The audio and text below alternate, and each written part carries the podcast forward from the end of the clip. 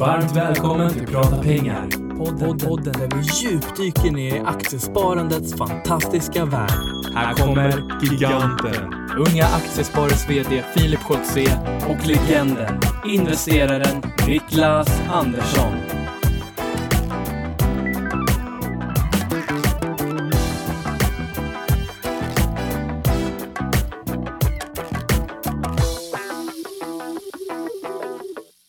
Då säger vi äntligen måndag och varmt välkomna till eh, Prata pengar.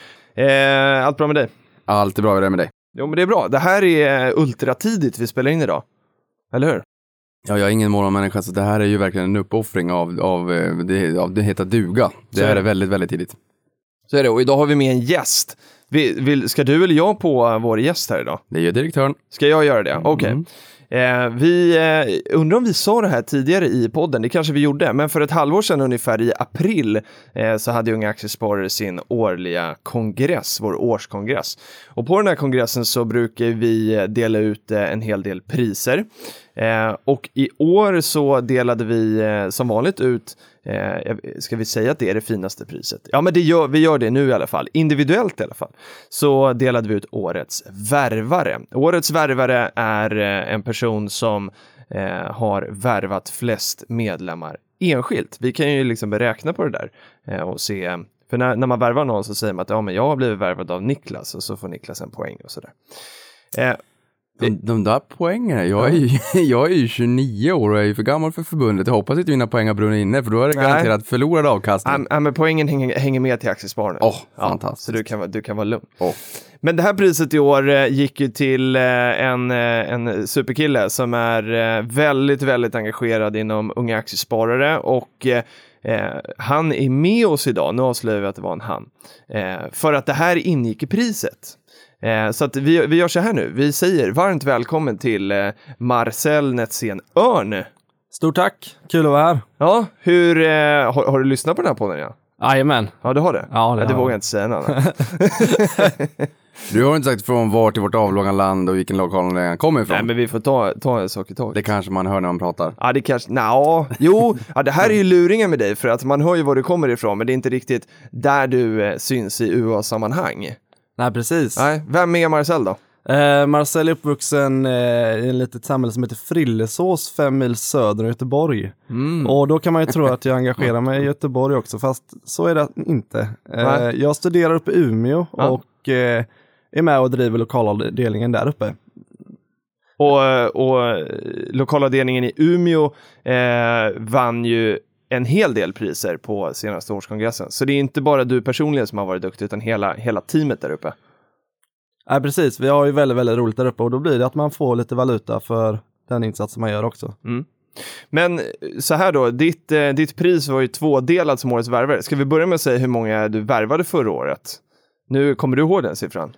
Eh, vill du ha procentsatsen eller vill du ha Ja, du, dra antal? båda, för du verkar ju ha koll. ja, nej men eh, summa summarum så förvärvade jag ju 12 procent av hela Unga Aktiesparares nya Mm. medlemmar förra året. Det är inte dåligt. Vi gillar dubbelsiffrig tillväxt. Ja, det, för då händer det saker över tid. Det är så börs brukar snacka om. Det är lite skoj. Eh, och, och den andra delen av vinsten var ju att eh, du ska få hänga med, eh, hänga på Nordnet en dag och hänga med Sparekonomen. Så när vi är klara här ska du sticka ut dit. Vad, vad tror du kommer hända där ute? Eller Ja. vad har du för förväntningar? Ja men det, det ska bli jättekul, jag tror det kommer bli en jättehärlig dag med Joakim där. Ja, spännande. Eh, men, Ja. ja Niklas. du kanske får komma och käka lunch på Avanza också. Men vad kul. Men vi börjar så här då Marcel. Var, eh, hur, hur hittade du till Unga Aktiesparare en gång i tiden?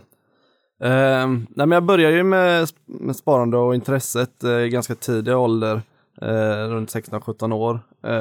Men eh, det var ju först vid, när jag började på universitetet som jag kom i kontakt med unga aktiesparare på riktigt. Och det var just för att man kom upp till en, eh, till en stad där lokalavdelningen redan var väldigt driven och syntes på ett bra sätt. Och när man börjar på universitet så finns det ett smörgåsbord av saker att göra men det följer ju väldigt naturligt att söka sig till unga aktiesparare för det är ju, ja, vad ju då är ju ett av mina största intressen idag. Men hur kom det sig att du fick det här intresset från början då? Har du, eh, har du liksom fått det hemifrån eller eh, trillade du på det för att du träffade någon från Unga Aktiesparare som, som fick dig att, och, och inse skärmen? Nej men det är väl den där klassiska historien att man satt med sin far och Mm. kollade på text-tv eh, och kollade siffrorna på Ericsson när den hade fallit. Mm. Eh, och var nere i tre kronor där kring.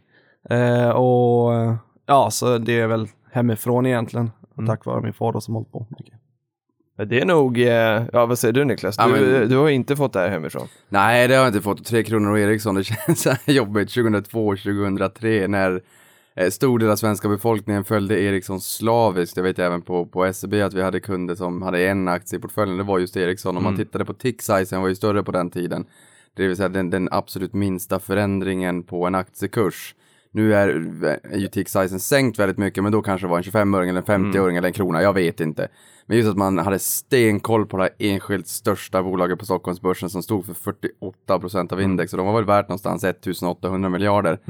Ehm, och det här pratar vi Ska om. vi sätta det i relation till någonting idag? H&M, hur mycket värderas de till? H&M värderas till 430 miljarder kanske. Så att det är några H&M alltså? Ja det är det och det intressanta där, jag ska inte bli alldeles för långrandig men det intressanta är att H&M om vi tar det i relation, så får du någonstans ehm, 100-405 kappal för ett H&M. Jag tror jag har sagt det här men jag säger det igen i sånt fall. Du får 350 någonting MQ och sen får du 1040 RMB. Så att eh, Det- de är också väldigt stora och H&M är ju det största bolaget på svenska börsen. Och Novo Nordisk är ju det största bolaget på den danska börsen även i hela Norden. Och på ett eh, Novo Nordisk, eller på ett H&M eller hur man nu säger, det är alldeles för tidigt på morgonen. Du får, du, du får, du får lägga ihop tre H&M för att få ett Novo Nordisk. Ja, det är så pass. Ja, så pass. Sen får du lägga ihop ett antal H&M för att få de stora eh, techbolagen i USA såklart, så allt är ju relativt. Men Ja. Ericsson var väldigt, väldigt stort. Så man skulle väl nästan kunna säga, om man överdriver lite grann, att Ericsson var dubbelt så stort som det nuvarande största börsbolaget i hela Norden. Det säger ganska mycket. Och där på tre kronor var Marcel inne och fiskade upp Ericsson då kanske? Eller din far? Eh, Nej, jag, Nej. jag var inte det. Nej, så, inte så, eh, så, så, eh, som flit hade man inte riktigt kanske, att man eh, hade det förnuftet att fånga upp dem där nere. Men det Nej. skulle man gjort såklart. Det skulle man Buy the dips. Exakt. Men, men eh, tycker din far om aktier att det är liksom ett brinnande intresse där hemma eller var det mer så att han följde med i samhällsutvecklingen och att du varit nyfiken för att du följde med i, text-tv och kikade på det här? Eller är det liksom ett, ett, riktigt stort intresse för din pappa? Nej, det är väl inget jättestort intresse, utan det, är- det är väl eh, en sund eh, inställning, liksom, att man ska spara i värdepapper för att kunna skapa sig en frihet eh, ekonomiskt i framtiden. Liksom. Och det här ska bli jätteintressant, eh, du som är student då, liksom, att få höra lite, lite om det också. Men jag vill backa tillbaka till när du kommer till Umeå, för det är också därför som vi valde att dela ut ett sånt här eh, pris och varför vi ville ha en person som, som dig till den här podden. Eh, I och med att det är unga aktiesparare som bedriver den här podden så är det jäkligt roligt att höra liksom, eh, för, för liksom jag och Niklas, ja vi hörs ju varje vecka i den här podden, men sen finns det ju liksom Marcello 250 till ute i landet som gör unga aktiesparare liksom varje, varje dag. Och då är jag liksom nyfiken på så här, eller jag tänker så här, det finns nog många lyssnare som, eh, för vi, vi vet att det är många som hör av sig till oss och frågar så här, hur engagerar man sig i Unga Aktiesparare? För man kanske inte har en kompis som också är intresserad utan man, man liksom behöver gå dit själv. Eh, och hur gör man då? Och då skulle jag vilja att du liksom förklarar det egentligen med, med de orden som, som gjorde att du kom med i, i lokalavdelningen. Och innan det så vill vi också bara säga att Unga Aktiesparare har ju en egen ticker på börsen, alltså där, eller ticker med kortnamnet på aktien UA, Unga Aktiesparare. Och vet ni vilket bolag som har den här, det här kortnamnet? Jag tror att det är Under Armour. Jajamän! Yes. Så att vi har en egen, när man försöker på UA så, så kommer man till amerikanska börsen och till ett Under Armour som har stuckit 350% på fem år. Marcel? Ja, nej men eh, alltså i dagens samhälle så, eh, man är ju ganska lättillgänglig med sociala medier och hemsidor och så, så känner man att investeringar är någonting som man vill bli duktigare på, då eh, det man gör då är att man eh, googlar eh, unga aktiesparare helt enkelt och ser, finns en lokalavdelning i den staden jag bor på? Och sen alla som är engagerade i Unga Aktiesparare är väldigt öppna och vill hjälpa så många som möjligt. Så då är det bara att höra av sig eller gå på någon av deras träffar. Bland annat kan man gå in på vår hemsida, ungaaktiesparare.se och kolla vår kalender där. Där man ser eh, i vilken stad och vilka event som kommer i närtid. Och, och hur, hur såg det här ut för dig? När du eh, liksom, träffade du unga aktiesparare på skolan eller gjorde du precis så att du googlade fram det här och så hittade du en kontaktperson som du ringde? Nej, det var på, på skolan Mm. under ett event som marknadsfördes eh, ut till eh, studenterna just då. Mm. Eh, Så man gick på en träff där och sen var man helt eh, hooked. Sen var man fast. Men och hur, eh, för nu, eh, jag har ju också liksom varit i en, i en studentstad och där, det är ofta i studentstäder som vi finns, eller vi finns ju i studentstäderna och också eh, på andra orter. Men det blir lite speciellt i studentstäderna. Hur, hur fungerar det i, eh, i Umeå? För jag vet, jag var ju uppe och hälsade på er i, i, i våras, så ni har en grym sammanhållning där uppe. Ja, vi har en grym sammanhållning. Vi har otroligt, otroligt roligt eh, och älskar det vi gör. Mm. Eh, det ser ut som så att vi håller till eh, på universitetet just och vi finns ju för alla, icke-studenter som studenter. Eh, men som det ser ut idag så är de flesta som engagerar sig uppe i Umeå, de är studenter. Mm. Och eh, det är positivt också för att studenter, de har en vilja att lära sig och då finns vi där för dem och hjälper dem att komma igång. Och, och om man ska liksom vända på det då, så här, vad eh, den här plattformen som är Unga Aktiesparare, vad, vad har den liksom betytt för dig som har liksom valt att bli aktiv? Vi har ju 250 stycken då ungefär av våra 12 000 som är en Marcel som skapar aktiviteter och, och saker för våra medlemmar. Vad, vad har den liksom plattformen betytt för dig om jag liksom ska få det liksom sälja in det här till folk, att fler ska gå med och bli aktiva? Ja, alltså det har betytt otroligt mycket och betyder otroligt mycket. Eh, man hittar sina närmaste vänner inom eh, förbundet. Eh, man hittar likasinnade och eh, ja, men man har ju haft sina roligaste år i livet. Det har ju varit de åren där man varit engagerad i Unga Aktiesparare. Det är sån otrolig sammanhållning och sånt driv att man vill på något sätt bygga. Det är det som är det fina med en ideell förening också. Att man, man bygger någonting, inte bara för sin egen skull, utan man gör någonting för att hjälpa andra. Och det tycker jag är otroligt, otroligt eh, kul. Nej, häftigt. Vad, vad säger du Niklas? Nej, men jag tänker på förutom U och Under Armour så tänker jag på att Marcel kommer från Göteborg så det är ju lite liksom Volvo, Balder och S-Skövde så det är jag tänker mer att det, det är en bra stad Marcel. Det är bra bolag och sen så var det Marcel som åkte upp till, till Umeå till samma stad som Börspodden och, och uppenbarligen så verkar det vara fullt jädra fräs där uppe. Ja, verkligen. Har Börspodden, sitter de i, i Umeå menar du? Nej, men de kommer väl därifrån, Ja, de kommer kommer. från Umeå. Ja, okej. Sen har vi en hel del eh, individer även på, på mitt jobb som kommer just från Umeå av någon anledning. Så är det. Ja, så är det. Eh, men och, och Men här, du kommer ju inte från Umeå, du kommer Nej. från Götlaborg du. Det har man ju Så det tydligt, det är jättekul. Eh, men, men en, en intressant fråga här då, för att eh, med lokalavdelningar så är det så här, men vi gör ju väldigt mycket liksom, besök på, på bolag och sådär. Eh, och, eh, och då är det många som tänker att ja, men det är ju i storstäderna, framförallt i Stockholm, som alla intressanta bolag finns. Eh, och i Umeå så har ni väl, är det ett börsbolag? Eh, nej, vi har tre, st- eller ja, det beror på hur man räknar, men ett men eh, vi centralt i Umeå, det är Vitek då. Sen har Just vi ju det. två eh, utanför i Holmsund, Ja. eh, Hybricon och lilla Ecorub då. Just det. Så att det är inte jättemycket att välja mellan, men Vitek är ju intressanta att kika på såklart om man vill gå på en fin bolagsstämma. Ja, de har ju, det sägs att de har Sveriges bästa buffé och jag har varit och Ah. testat den. Den är bra. Är den, Den bra? är otroligt bra. Så det finns två saker man ska göra när man kommer upp till Umeå. Det är att gå på Viteks bolagsstämma Mm. och det är att söka upp unga aktiesparare. Ja, det är en jättebra. Jag alltså. tänker på media-expansion där på, Ja. på buffé. Ja, det gör det. Mm. Men då får man gå på löpande sen bara så, så jobbar man bort den där. För det är ju, det är ju eh, fin avkastning på, på investerat kapital kanske, att få lite buffé. Det kan man eh, Ja, det beror säga. på rätt Ja, sen skulle man väl kunna säga, tänk om vi någon gång i framtiden skulle bli kända, vilket är typ som, tänk Oprah Winfrey, Oprah Winfrey-effekten. Mm. När hon köpte aktier i Weight Watchers, det har vi sagt förut, när hon rusade aktien 100%, sen stängde den på plus 80%. Mm. Och Sen viktväktarna då? Ja, Viktväktarna i Sverige, då var hon med i en reklamvideo och sprang den 20% till och sen var det någon som såg henne i joggingspåret och sagt den 20% till. Ja. Så allt kan ju börja med en Vitex bolagsstämma.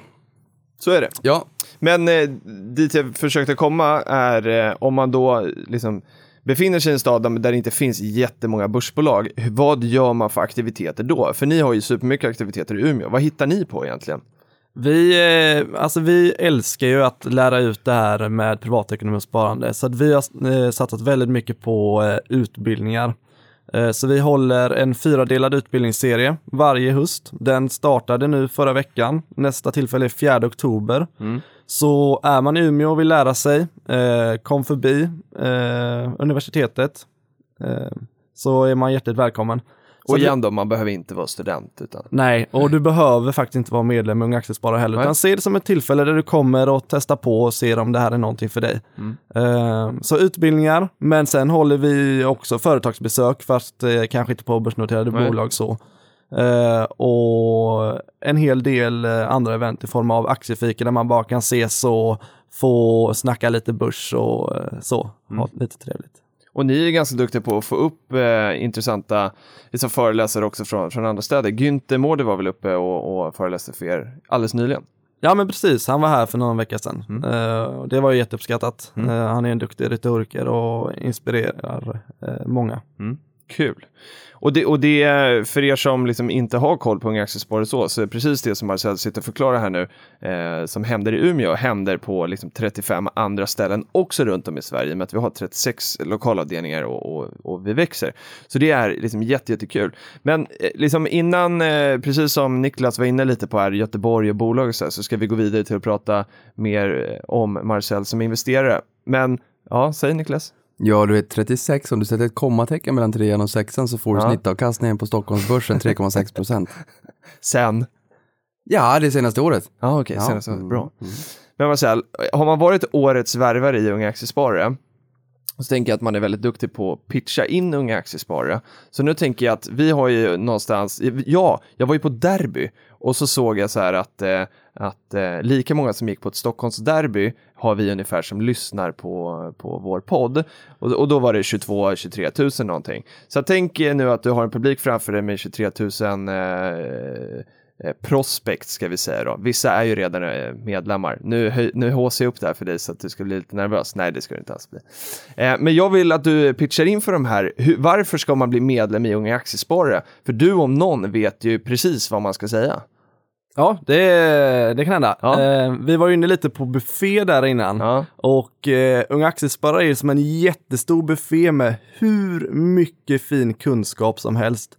Vill man lära sig om investeringar och sparande, då är det Unga Aktiesparare man ska eh, söka sig till. För där finns det otroligt mycket, mycket kunskap. Och är man medlem så är det bara att ta för sig av den här buffén, för vi finns för att lära andra. Och sen får man ett otroligt bra nätverk, eh, otroligt fina vänner och man har otroligt roligt. Och det bästa av allt är att alla är hjärtligt välkomna också. Ja, verkligen. Och, och det här med jäkligt kul kommer vi ha i helgen, för vi är kick-off i helgen här. Det var därför det var så bra att du kom ner då, för att vi har kick-off. Så 100 stycken av de här 250 kommer till Stockholm i helgen då. Och eh, ja, vad, vad ska vi säga? Konferera låter så tråkigt. Så, ja, men vi, det, det är lite kick-off för året egentligen och läsåret, så vi ska eh, komma lite överens om hur vi ska lägga upp och inspirera varandra. Jättekul. Eh, men nu tycker jag vi går in på nästa, nästa punkt och då eh, riktar jag mig till Marcel och frågar så här, hur ser din investeringsfilosofi ut? För det här är superspännande. Det här, ja precis, nu börjar jag vakna. Nu ju- börjar det hända grejer. Nej, men det är tidig morgon. Ja, ja, det är helt okej. Jag har druckit mitt kaffe, men nu kommer det. Mm. Ja, du sken upp lite där Niklas. Mm. Jag gillar blicken där alltså. Mm. Eh, nej men jag, eh, jag är väldigt långsiktig i mitt sparande. Alltså man, ska man ta risk så ska man vara långsiktig eh, i sin filosofi. Men eh, jag har hållit på ganska länge och hunnit testa allt från teknisk analys och till fundamental analys. Eh, daytrading, swingtrading. Eh, och swingtrading är ju då när man handlar veckobasis och daytrading på dagsbasis.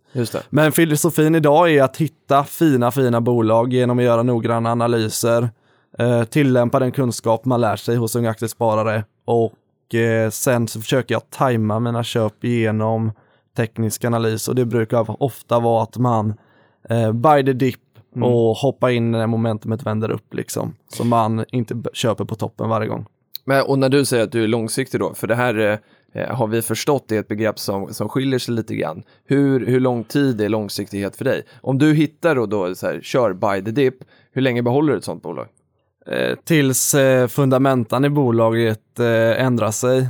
Visst, marknadssynen kan variera, men så länge inte fundamentan i bolaget ändras markant så finns det ingen anledning att sälja bolaget, utan Och för Har den som inte förstår fundamentan, vad, vad är det du tittar på då? god tillväxt vill jag ha i bolaget, bra marginaler, eh, stabila kassaflöden och sen ska de ligga i en trend som, eh, som ligger i linje med marknaden, det vill säga att eh, det ska finnas en framtid för Mm. bolaget, det ska finnas ett behov.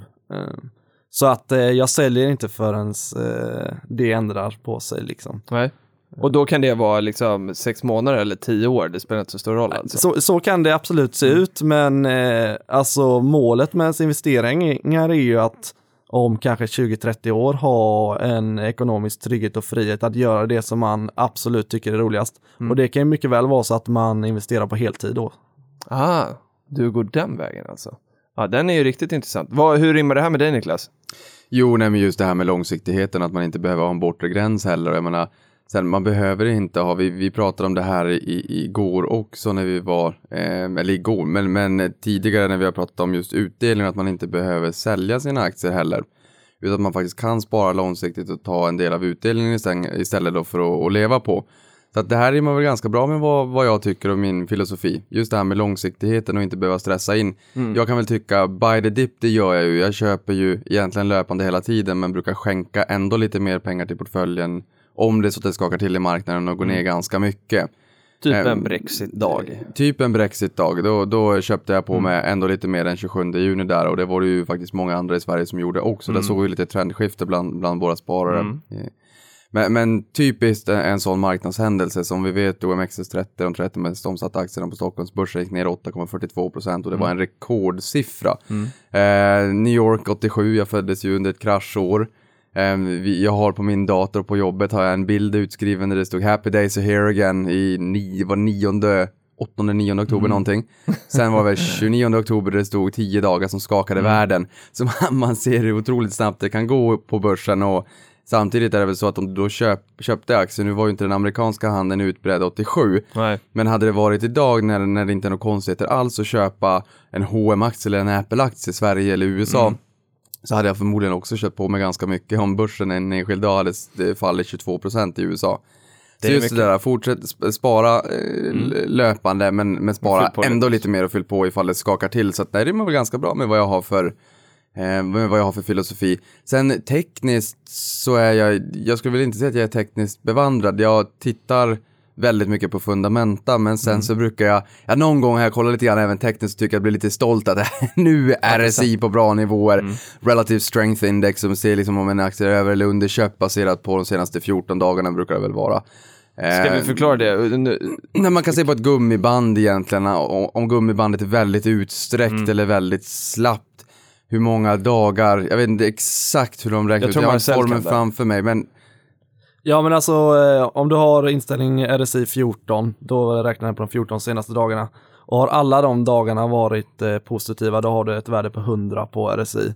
Och eh, är de då istället nere på 0, då har du haft eh, 100% negativa dagar. Och då brukar man säga det att... eh, Och då är negativa dagar eller positiva dagar är om aktien har gått upp eller ner. Ja, men precis. Och då brukar man ju kolla på RSI på det sättet att eh, har man låga nivåer på det kring 2030 där, då kan man kanske tänka sig en rekyl upp. Men samtidigt, det där är ju, man kan aldrig bara använda en indikator Nej. så, utan jag tycker man ska kolla på hur mår bolaget och så får det bara vara ett komplement. För att är man långsiktig, då är det viktiga att man, eh, att man tror på bolaget och ser det mer som en investering än att man ska liksom tjäna pengar på det utan man, gör, man, man trivs med bolaget liksom. Och, och här tänkte jag dra en lite rolig eh, parallell till det du säger att man inte ska tjäna pengar. Jag, jag har för mig att jag har hört Erik Selin säga någon gång att när han tänker kring Balder att han ska inte tjäna pengar utan han ska inte förlora pengar. Eh, och det tycker jag är en ganska liksom, intressant grej. Jag testade det på, jag körde, vi spelade squash här på kontoret. Så då kör, och så när jag spelade mot min kollega häromdagen så gick jag dit och så tänkte jag så här, nu ska jag spela som Erik Selin, jag med sitt börsbolag och det gick ju alldeles utmärkt. Så det där är ju, det ligger ju någonting i det, att inte liksom hitta klippet utan snarare eh, liksom, försöka att undvika misstagen någonstans. Ja, och det känns ju lite grann som att det är, det är jag tror att det finns en allmän uppfattning att ju mer pengar du har, Mm. desto defensiv och, och de, desto mer defensiv och riskavärt blir du. Mm. Att när man inte har ett kapital, eller man på väg att bygga upp ett kapital, kan man ta ohyggligt stora risker. Mm. Vilket jag aldrig har gjort, för det är inte min filosofi, men många gör det. Mm. Ja, för allt är ju relativt. Så Allt även om du har relativt. 10 000 eller 10 miljoner så är ju, ja, det är ju, ja, det är ju procentsatsen är ju densamma i förhållande liksom. Men, men sen om man börjar få lite mera pengar, att man då försöker bevara dem lite Ja. mer än att vara en cowboy. Mm. Och det där tror jag nog är ganska gängse. Men jag vill gå tillbaka till det här med RSI, för Mm. eh, jag tittar på de fundamentala faktorerna när jag hittar mina case långsiktigt. Men Mm. sen så kan det lite, man kan känna sig lite lyxig om man tittar på lite tekniskt, för det är inte min hemmamarknad, eller hemmaarena. Men, men visst är det så då, då, de som är lite intresserade av RSI, är en av många eh, olika tekniska indikatorer och, eh, som, som man kan använda. Men om jag säger 30-70, är det ett eh, normalt spann som många kikar på? Ja, det, det, det kan man säga. Under 30 så brukar man säga att det är då eh, översålt. Och då, Och då är man, det dags att köpa, säger teorin då, eller? Säger teorin Ja. ja, men eh, kollar man det statistiskt så, eh, så tror jag att eh, Alltså det är ju så att eh, strategier slutar ju fungera när de blir välkända för marknaden. Mm. Eh, och tror man på den effektiva marknadshypotesen så, så inprisas ju allting. Så att, eh, Men den tror ska- vi inte på. Nej, Niklas tror inte på det. Vi hade den uppe i somras. Vi fick en fråga om, om, om den teorin. Och vi Mm. menar att den inte stämde. Nej, Eller vi- Niklas menar. nej, vi tycker- jag, jag tyckte det lät klokt. Nej, det tyckte vi inte. Nej, det tyckte inte du heller. Du tycker Nej. inte, nej, du tycker inte det här är bra. Effektiva marknadsteorin funkar inte. Det är bara så, för det är för mycket psykologi ute i marknaden.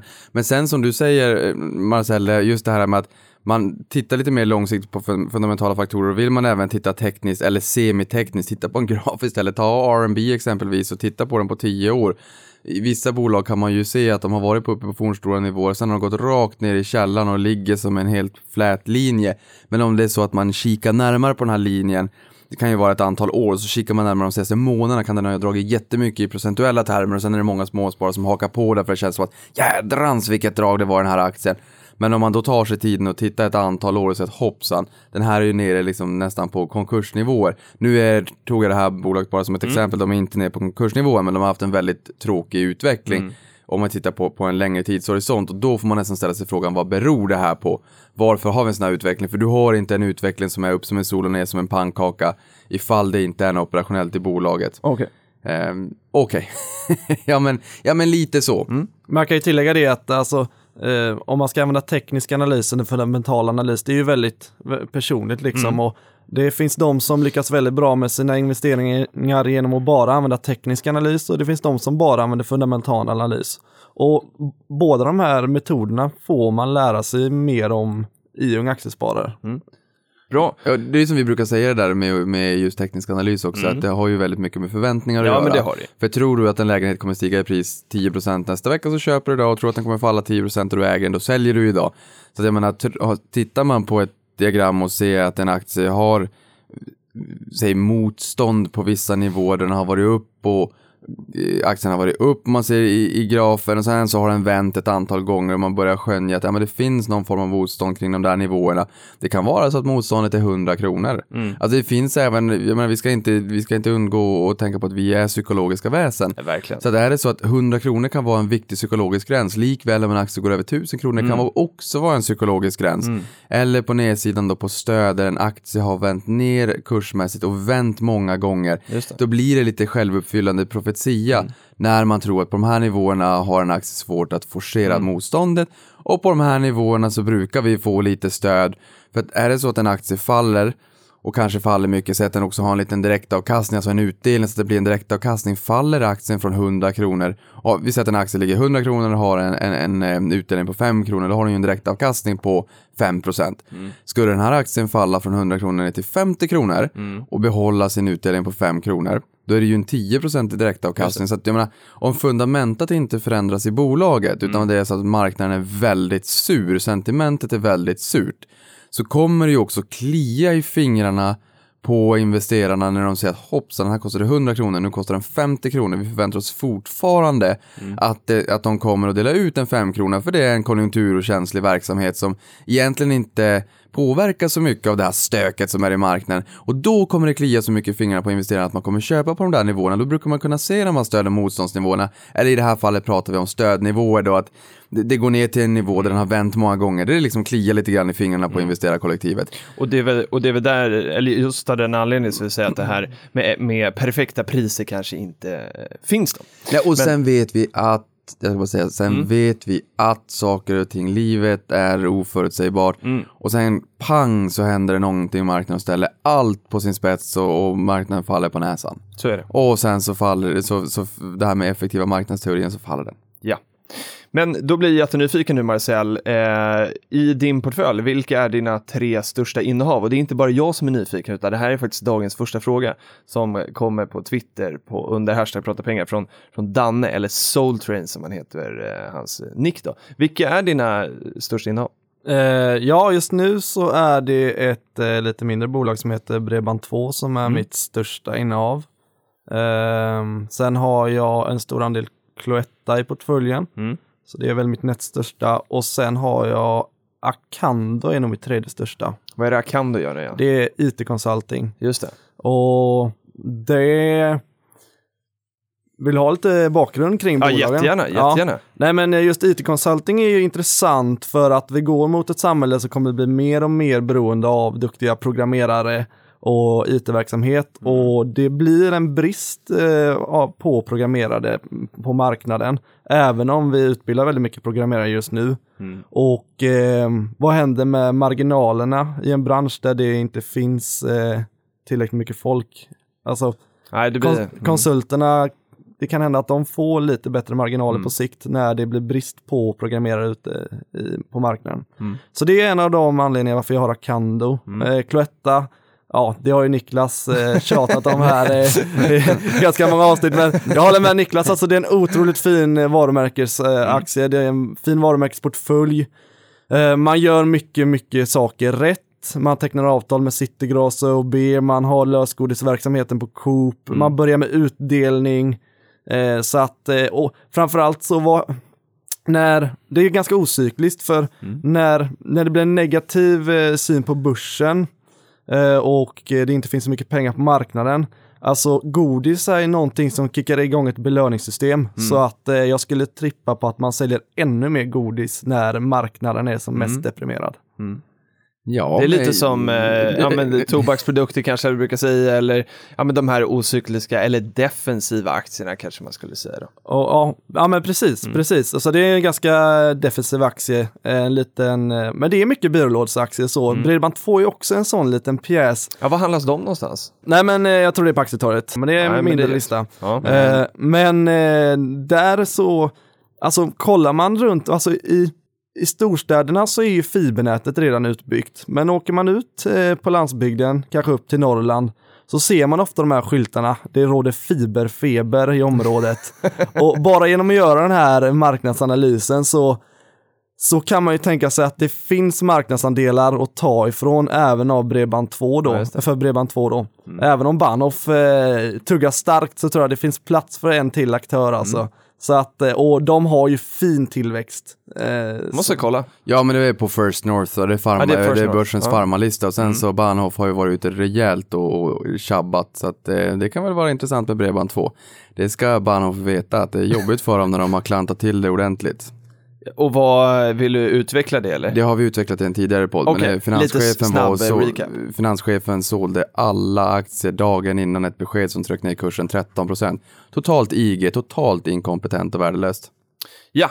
Eh, nästa fråga är ingen eh, som är specifik, men jag vet att den rullar ganska ofta i våra flöden. Och det gäller studenter, för du är ju student och har varit nu under, under några år. Hur, hur kan man hålla på med ett aktieintresse när man är student, när man inte har liksom, det större kassaflödet som man har kanske när man, när man sen börjar jobba? Hur håller man det här vid liv ändå? Jag skulle säga att varje krona räknas. Alltså det finaste som finns, alltså Einstein beskriver det som det åttonde underverket. Eh, Och det är ju ränta på ränta-effekten. Alltså varje krona räknas om man är långsiktig och bara genom att eh, spara in på en kaffe per dag i skolan i månaden kostar 12 spänn. Ja, alltså ränta på ränta-effekten på 40 år eh, blir ju runt 42 000 eh, på, bara genom att spara en kaffe i månaden när man går i pension. Så att spara på de små utgifterna, ta med en matlåda, det är de klassiska tipsen, storhandla. Jo, om- Så det, går ju, det går alldeles utmärkt skulle jag säga, bara man fokusera på att konsumera det, eh, saker som skapar en livskvalitet och så utesluter man all annan konsumtion. Men och nu, om Filip, det då... när vi ja. säger att varje krona räknas så Ja. har vi det där exemplet med att för, ta en krona dag, att fördubbla i Ja, 30 exakt. dagar så blir det en, en miljard 73 miljoner. Så den här första kronan räknas. Men, ja, exakt. Men, men jag tänker så här att eh, när, när, när du står och berättar det för studenter i Umeå eh, så kan jag tänka mig att du säkert får motfrågan så här, ja men vi säger nu att jag sparar in på den här kaffen eh, eh, någon gång i veckan och sen tar jag någon matlåda så kanske det ändå bara blir liksom några hundralappar den månaden som jag har sparat in. Är det värt att, att liksom lägga 200-300 kronor på börsen?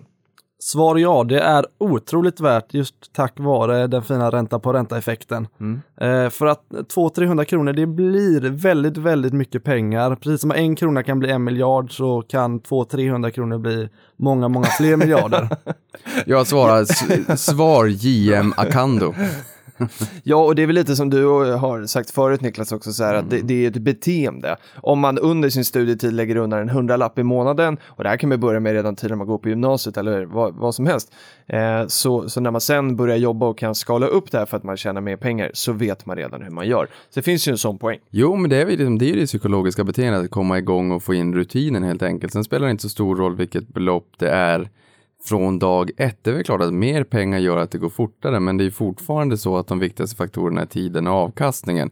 Så att bara kunna komma igång, få rutinen och beteendet, så är det betydligt lättare att öka upp månadsslanten när du bör, börjar få ett starkare kassaflöde eller liksom mer pengar in i form av lön istället för då studielån och studiebidrag. Men just att ha sparande så att det finns på plats, det är nog det största klivet. Samma sak som att, som vi brukar säga då, att gå till gymmet är det största steget. Just och den bästa träningen är den som blir av. Och det gäller ju samma sak här, det bästa sparandet är det som blir av, att man faktiskt kommer igång. Sen kan man växla upp eh, spar, sparvolymerna så att man behöver inte börja med mer än kanske några hundra lappar i månaden för att faktiskt komma igång. Eh, och det här har ju nätmäklarna i Sverige också i, i, i förenklat genom att göra det gratis med, med Mm. aktiehandel upp till, till, till, till eh, en ganska hög slant för gemene man. Och det sänker barriärerna. Men eh, nu till nästa fråga som, eh, som är lite annorlunda än, än vad ditt case har varit Marcel. Du hade ju ändå en far som, som tyckte det här med aktier var roligt. Men vi, eller jag, nu Niklas har jag fått ett mejl. Det brukar jag alltid, jag brukar vara på parentes. Men idag har faktiskt jag fått ett mejl eh, från, från Adis som skriver så här. Jag har en fråga som jag gärna skulle vilja att ni tog upp i podden. Självklart ska vi göra det.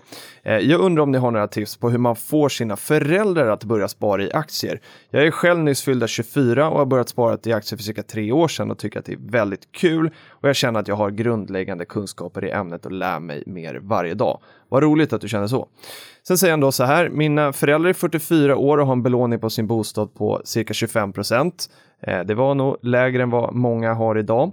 Bostaden är värd drygt 3 miljoner. Inga andra lån och ett sparande på cirka 20 000 per månad, vilket går uteslutande till amortering. Vilka föräldrar alltså. Eh, jag har försökt övertala dem att börja med aktier, men de säger att aktier är någon slags rysk roulette där man har pengar ena dagen och är pank den andra. Dock säger de att de kan tänka sig att lägga 50% av det de amorterar idag på aktier den, eh, den dagen som bolånet är avbetalt, vilket är om cirka fyra år då ungefär. Eh, och sen undrar jag lite så här, vad, vad är bäst att börja med? Men, men eh, just den här frågan, hur ska man få sina föräldrar att tycka att det här med aktier inte är rysk roulette? Då? Vad har vi för tips då? Eller vad, vad, vad, ska Addi säga till sina föräldrar? Ska gästen börja eller ska jag börja? Jag börjar eh, gästen, Marcel.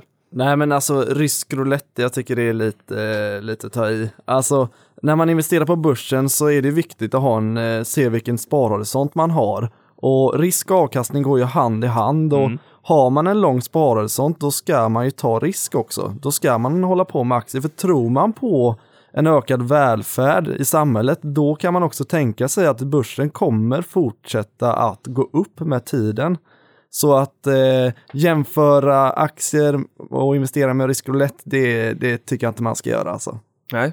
Vad säger Niklas? Nej, men jag säger så här, det är jättebra att Adis eh, har skickat in det här mejlet och föräldrarna ska vara glada att han gör det och tar det ansvaret. Jag, Ja, och jag, sen måste vi credda föräldrarna för att spara 20 000 i månaden, ha så här låg belåningsgrad och liksom lägga pengarna på någonting annat. Eh, alltså de, de sparar ju fortfarande, men de sparar på bostaden istället för på börsen. Det är ju fantastiskt. Ja, jag tror, in, jag tror inte att föräldrarna i det här fallet, eller så som det verkar när vi läser det här, har något problem med ekonomin. Nej, det tror jag inte. Problemet ja, i det här fallet är allokeringen Eh, av exakt. tillgångar. Och eh, man skulle väl kunna börja med att säga, de är 44, mina föräldrar är 44 år, ja, de är lika gamla båda två, vilket innebär att de också har en potentiellt väldigt lång sparhorisont. I branschen brukar vi fråga om man, om man har en horisont på fem år, ja, säger kunden och så tänker den själv tre och så bara, fast i och för sig den här Thailandsresan och nästa år kanske jag tar ut pengarna. Det har vi varit in på tidigare. Mm. Men i det här fallet, en belåning på bostaden på 25% det är en väldigt låg belåningsgrad. Eh, Förr i tiden, när den äldre generationen, den äldre stammen tyckte att det var fult med lån. I, i, I dagens tider tycker jag att man fokuserar snarare på, på nettotillgångar. Det vill säga att om man då hade betalat av de här lånen imorgon hade det varit en skuld eller en tillgång på på, på kontot och i det här fallet så är det nettotillgångar. Så var ju inte fallet exempelvis i USA då när, när vi fick en smäll på bostadsmarknaden. En dollar som vek ner till 5,5 kronor och 86 öre. Vi är tillbaka till 28, 2008 nu då. Hösten 2008. Men i det här fallet så är det en låg belåningsgrad på bostaden. De vill amortera 20 000 i månaden. Och det intressanta är ju att varje månad som de amorterar 20 000 kronor så skulle man väl kunna säga att de får en Eh, vi- vi säger att de får en avkastning på de här pengarna på 1,19 procent. Och då är det Ehm, motsvarande vad de betalar i ränta på lånet. Ja, de betalar förmodligen mindre än 1,7 procent i dagsläget, men jag tog 1,7 procent för det där har jag ju, där, där har jag koll på att efter ränteavdraget, bara rakt spontant så. Efter ränteavdrag, eh, efter skattereduktion då, så, så blir det 1,19 procent. Så att det, det innebär ju att för, för varje krona man amorterar så slipper man betala en räntekostnad på 1,19 procent. Det är den avkastningen de får. Eh, tittar man på Stockholmsbörsen som vi sa tidigare där så ligger ju direktavkastningen i genomsnitt på 3,6 procent. Så när vi tittar på alla bolag, de här 30 mest omsatta bolagen, så hur mycket de, om man lägger ihop alla bolagen så ligger snittet alltså på en 3,6 procent. Så att det är ju betydligt högre än vad de får när de amorterar på bostaden. Vad sa vi? 1,2 säger vi. 1,19 men säg 1,2. Det är ju faktiskt tre gånger så hög avkastning Mm. som om man amorterar på bostaden. Sen är det ju klart, man vet ju aldrig hur börsen går, men likväl, man vet aldrig Vet heller hur bostads- bostadsmarknaden Nej. går. För att här har de ju den största exponeringen, vad vi kan läsa av det här mejlet i hushållet, Mm. är ju exponeringen mot bostaden. Och bostaden är ju inte, vi köper ju inte för att spekulera, vilket man faktiskt gör i andra länder. Mm. The Big Short, den filmen, så var det någon som hade fem bostäder. Alltså en, en vanlig person, så det var liksom inte något krås eller Nej, så, precis. eller någon potentat heller, utan det var ju Vanliga människor. vanliga människor. Ehm, så att i det här fallet fokusera på börsen blir skulle jag en- säga är ganska nyttigt. För att vi har varit in på den här äh, balansen mellan reala och Ja. finansiella tillgångar tidigare och i den här ser det ju, verkar det ju som att det är en övervikt mot de reala tillgångarna i det här Mm. fallet och bostaden. Medan man även skulle vilja få in lite finansiella tillgångar för de pengarna eh, springer snabbare över tid. Och när det står rysk roulette, nej jag vill nog säga att jag håller inte heller med där. Rysk roulette i den bemärkelsen att börsen kan tendera att svänga lite grann kortsiktigt för att alla an- många andra som inte, det här med effektiva marknadsteorin funkar inte, man springer runt som yra höns och ont i magen och tycker att "Ah, allting faller ju.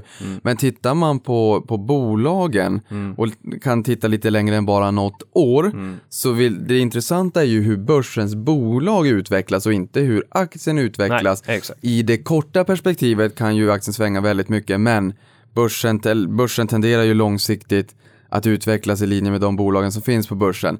Det går framåt, annars hade vi sprungit runt med skygglappar och jagat mat på savannen i Afrika.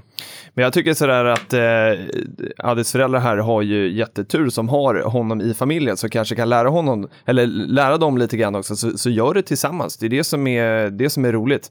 Eh, och spela upp det här avsnittet för föräldrarna också så kanske de mjuknar lite grann. Och det handlar ju inte om att de behöver liksom vikta över varenda krona utan testa, testa lite grann och, och pröva er fram för att liksom sprida risken. Ja, för det här är lite roligt. Jag vet att vi har tidsbrist som alltid, men, men jag menar, Nej, det är inte det. det För, för en 6, 7, 8 år sedan så, så övertalade jag min far också att börja komma igång med sparande och han hade inte eh, investerade in, i, absolut inte på börsen och det var väl liksom inte hans hemmamarknad och jag har ju sagt att jag inte fått det här hemifrån heller men han, han har eh, eh, tagit till sig det här och han har sparat några tusen lappar i månaden och jag ser framför mig att jag faktiskt får ihop hans första miljon fram till att han går i pension. Och han började inte för så många år sedan. Men just det här gnetandet och faktiskt börja spara. För mig är det roligt att se att han får en guldkant på tillvaron. Och kunna få den här extra tryggheten som man annars inte hade fått. Och det är ju en extra, i det här fallet att Addi skriver till oss, för mig personligen är det väldigt roligt också att min far lyssnar på vad jag säger, att man får hjälpa sina föräldrar. Och det här med rysk roulette, det är många bolag på börsen säger bank, Telia, H&M, ICA. Nu vill Filip att jag ska skynda på och prata, jag ska försöka. Men jag menar, hur stor sannolikhet är det att vi bara helt plötsligt från dag till annan slutar handla mat på ICA eller Axfood som äger Willys, Hemköp, Pris Extra? Hur stor är sannolikheten att vi vaknar upp en morgon och säger äh, det här med telefoner och smartphones, äh, det är inte så speciellt. Jag, jag tar bort mitt abonnemang på Telia, det är inte så intressant längre. Nej. Eller gå till banken och säga du jag vill inte ha någon lån längre. Eller gå till H&M och säga du, du kläder, Mm. jag, jag, jag är heltidsnudist från och med idag. Alltså, det, det här med ryska rouletten, det är ju att det kan svänga kortsiktigt på börsen för att sentimentet förändras, men bolagen har ju verksamheter och skapar ju tjänster och produkter som vi i vår vardag behöver. Så att nej, det är ingen rysk roulette, men ibland från tid till annan kan det bli lite surt. Men där har Addis föräldrar en fördel och det är att de sparar löpande i det här Ja. fallet, amorterar Exakt. löpande Och månadsvis. de har ju ändå i alla fall 20 år till pension. Så jag Nu skulle säga spara. Mm. löpande varje månad. Så sätt av en liten del av den här avsättningen som man sätter på amorteringen till ett sparande i portföljen. Ja. För man, man behöver inte komma ner till noll på bostaden. Ehm, Nej. Bra, bra tips. Nu, vi har en gäst idag Niklas. Ja. ja. Eh, så nu tar jag nästa fråga till Marcel. Eh, vi, vi ska avrunda här nu. Så jag, och vi har fått in eh, en... du, ja. Frågan var inte slut. Fast det kan ju Ja, Marcel fast svara vi, på. vi hinner inte svara på hela Okej. frågan, utan nu går vi på nästa. Typiskt. Eh, min fråga till dig Marcel är så här. Vilken är din eh, bästa och sämsta aktieaffär? Ja, eh, min sämsta aktiefär, det är min första affär. Eh, Det var väl tur att den kom först då, eller hittills? Ja, eh, ja men precis. Eller, Eh, ja. eh, och det är väl så att man, eh, man har väl en tendens att kanske hoppa direkt in på börsen Mm. utan att riktigt veta vad man faktiskt gör. Och där är ju mitt tips att läsa på lite först innan man kommer igång och börjar lugnt. Eh, jag köpte ett bolag som gick i konkurs efter två år. Eh, så det var min första affär, men man... eh, Och du hängde med bolaget hela vägen till konkurs? Jajamän, de, de, de, de, de, de ligger där som en liten påminnelse så. Ja. Man, Ja, för den har inte flyttats ut än. Det tar väl tid det där? det tar väldigt Ja. lång tid. Vilken nätmäklare har du? Nej, då hade jag inte ens någon nätmäklare utan då hade jag en storbank på den Ja. tiden. Men har du kvar den? Ser du den här, ser du den här aktien i din portfölj dagligen?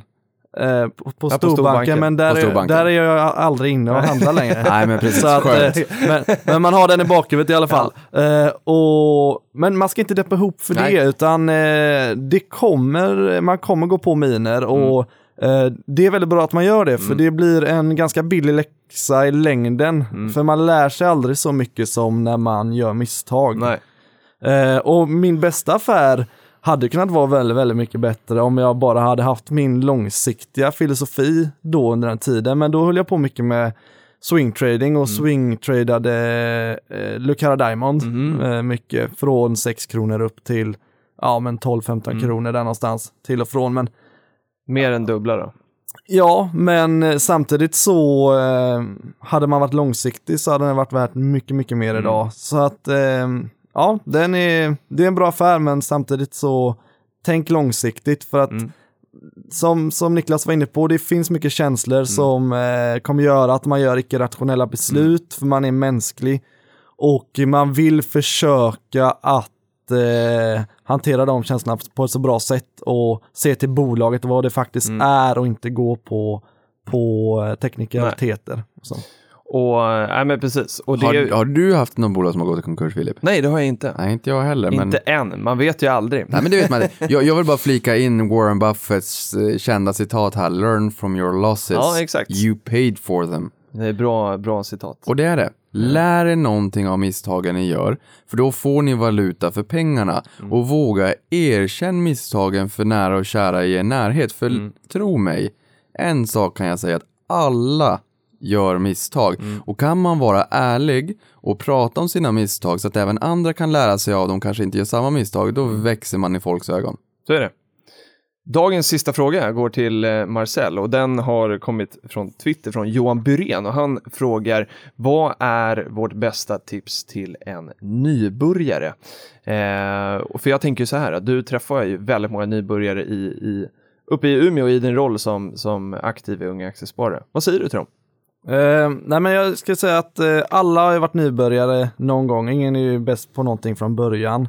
Och vad man än gör så handlar det på något sätt om att komma igång och testa. Mm. Och det är väl mitt bästa tips att sök dig till unga aktiesparare där det finns väldigt, väldigt mycket kunskap att ta del av eh, och gå på några föreläsningar, eh, läs på lite och sen börjar man lugnt. Mm. Och det kan vara så enkelt att man kör ett månadsspar på några hundralappar i månaden. Mm. För att går man till gymmet och tränar en gång så är det ingenting. Men om du tränar lite, lite varje dag så kommer det att ge resultat. Och Mm. på samma sätt fungerar aktiemarknaden, att du måste hålla på under längre tid och kontinuerligt. Så börja lugnt och eh, avsätt en liten summa som du faktiskt använder dig för Mm. att lära dig hur börsen fungerar. Mm. Och du kommer göra misstag, men se alla misstag som något positivt som Niklas sa, Mm. att man, man lär sig otroligt mycket då. Så att Det är bra att göra dem då tidigt också när, när det kanske är de här hundralapparna vi pratar om. Så tipset eh, är egentligen att eh, var inte rädd för att Nej. starta utan eh, okej man kan bränna sig, eh, man kan gå på någon mina på börsen men börja lugnt Mm. och kom igång för att när du väl är igång då lär du dig för du lär dig ingenting av att sitta utanför marknaden så att det är bara, bara köra på men börja lugnt och vara medveten om att eh, det finns risker men långsiktighet eh, är någonting som alla bör få förespråka för då kan du ta mer risk också.